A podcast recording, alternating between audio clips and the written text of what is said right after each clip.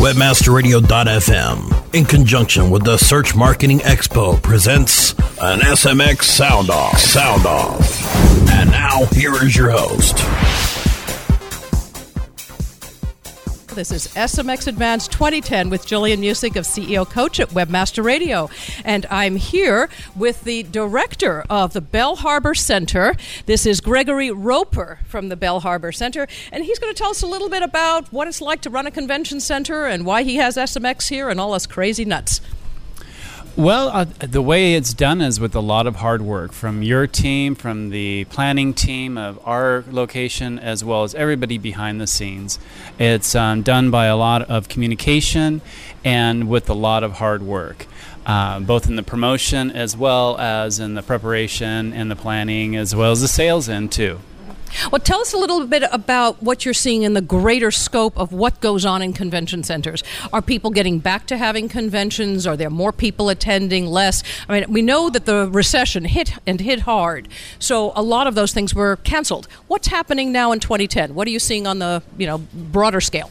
definitely a resurgence of meetings, things that are coming up that people may have not have been planning. But the key of the, the big change is everything's last minute. Uh, what used to book a year plus out is no longer. It's three months and earlier sometimes. Um, I recently just got a uh, piece of business for a thousand people two weeks beforehand uh, 700 people three days beforehand.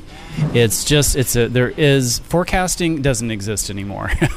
That's amazing. That means that the social media platforms we're using here as search marketers can actually speak to a different uh, sales cycle and a planning cycle for people who are having really major conventions. 700 people in three days, a thousand people in just a week or so or a couple of weeks. It means that they're planning those events, but they're not planning uh, where fast fast enough, or maybe they have a dropout or a change. Mm-hmm. So that really speaks to you having to move on a dime. That's interesting a lot of things that are happening too where I see a lot of um, groups that are partnering with one another because they might not have the sponsorship levels that they had before on an individual basis.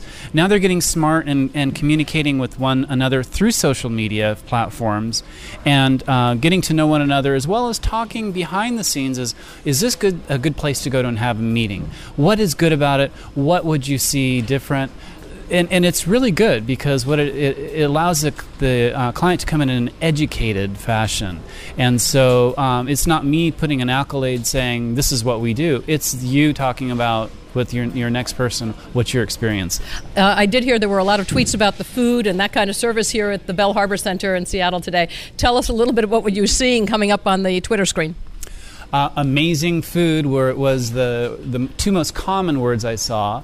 Uh, they were talking about the bandwidth and how strong the connectivity was here. And those are really our two things that we're most known for that and also just the willingness to do just about anything we can with anyone. Oh, I think you're probably known for one more thing. We can't leave cantilever out over Puget Sound here, folks, at Webmaster Radio. If you haven't been to Seattle, this is the world's most beautiful view of the Olympic Peninsula. So, Olympic Mountains, snow caps, uh, you know, the, the glistening waters. It's not too shabby a location for you. I'm sure that helps. Absolutely. Well, we're part of the International Association of Conference Centers, and they, they have rigid guidelines of productivity that we must adhere to. And part of that natural view and those uh, terraces and windows throughout the facility are actually part of that IX certification. Natural light equals productivity. In order to have a meeting these days, you have to show productivity. So, kind of, it, it serves two purposes, but I certainly enjoy it. That's interesting. You're saying natural light in the meeting facility will affect the productivity of the attendees, and that should be one of the KPIs we look at as conference planners. Absolutely, maintains a focus. You know, natural light stimulates your brain, it keeps your attention. Uh, if you're in a dark, cavernous room, people start to look around, they fidget. They're just not as focused as with natural light. Their eyes are not um, fatigued as much as uh, within a fluorescent environment. Just, it's also psychological. That is interesting. I also note that the uh, Bell Harbor Center is somewhat smaller than some of the hotel venues. Some of them are equally small, but smaller than some of the hotel venues. And you were also saying there's something about the physical number of people in a room. Um, that might affect productivity or affect the experience of the attendee. How does that play into your planning? Well, we use larger tables than a typical hotel environment. Which means um, when you put your laptop down and your glass of water, you have another place to put something else. You can be productive without trying to worry about put thing, where to put things. We use a Herman Miller chair, ergonomic, high, exec, high back executive chair, which maintains a level of guest comfort, which maintains that focus. But we do have 100,000 square feet of space here. Um, parts of it are flexible, raw spaces where you had your exhibit hall today. Other, pay, other parts are very highly finished, high, highly technologically advanced locations. We have full fiber here. We, are, we can now dial up to 100 megs of bandwidth in, in any given moment. We have Xirrus wireless arrays here. Uh, total of eight of them. One alone can cover up to 100,000 square feet of space. So one of uh, one of our radios in our Bay Auditorium, which is our um, our theater uh, auditorium, which is fashioned after the United Nations, has uh, 24 radios in it, which can um, simultaneously handle up to 1,500 users at one time without dropping a single user. So that's pretty amazing um, statistic, if you will, about our facility, and, and that's why a lot of social medias do use us, those types of events. Right. That makes sense, and it also speaks to a broader um, message about figuring out where you're planning your events if you're in technology. I know that that's always a challenge for us over at SEOMOZ, and I think it is also for SMX. So that's an interesting uh, change over time. So I thank you. Is there anything you'd like to tell our listeners about, I don't know, planning to come to an expo, speaking at expos, uh, planning one of their own? Any tips that you'd like to leave us with?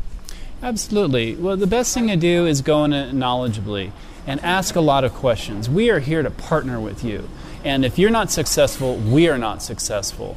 My name is Gregory Roper, and um, I would love to answer any questions that you have. And all you need to do is reach out to me, and my telephone is 206 269 4173. Email is gregory.roper, that's R O P E R, at bellharbor.com. Again, I'd love to hear from you. That sounds great. I appreciate it, and thanks for taking time out of your day. Stay tuned to webmasterradio.fm for details on the next upcoming Search Marketing Expo from the official radio station of SMX. SMX. Webmasterradio.fm.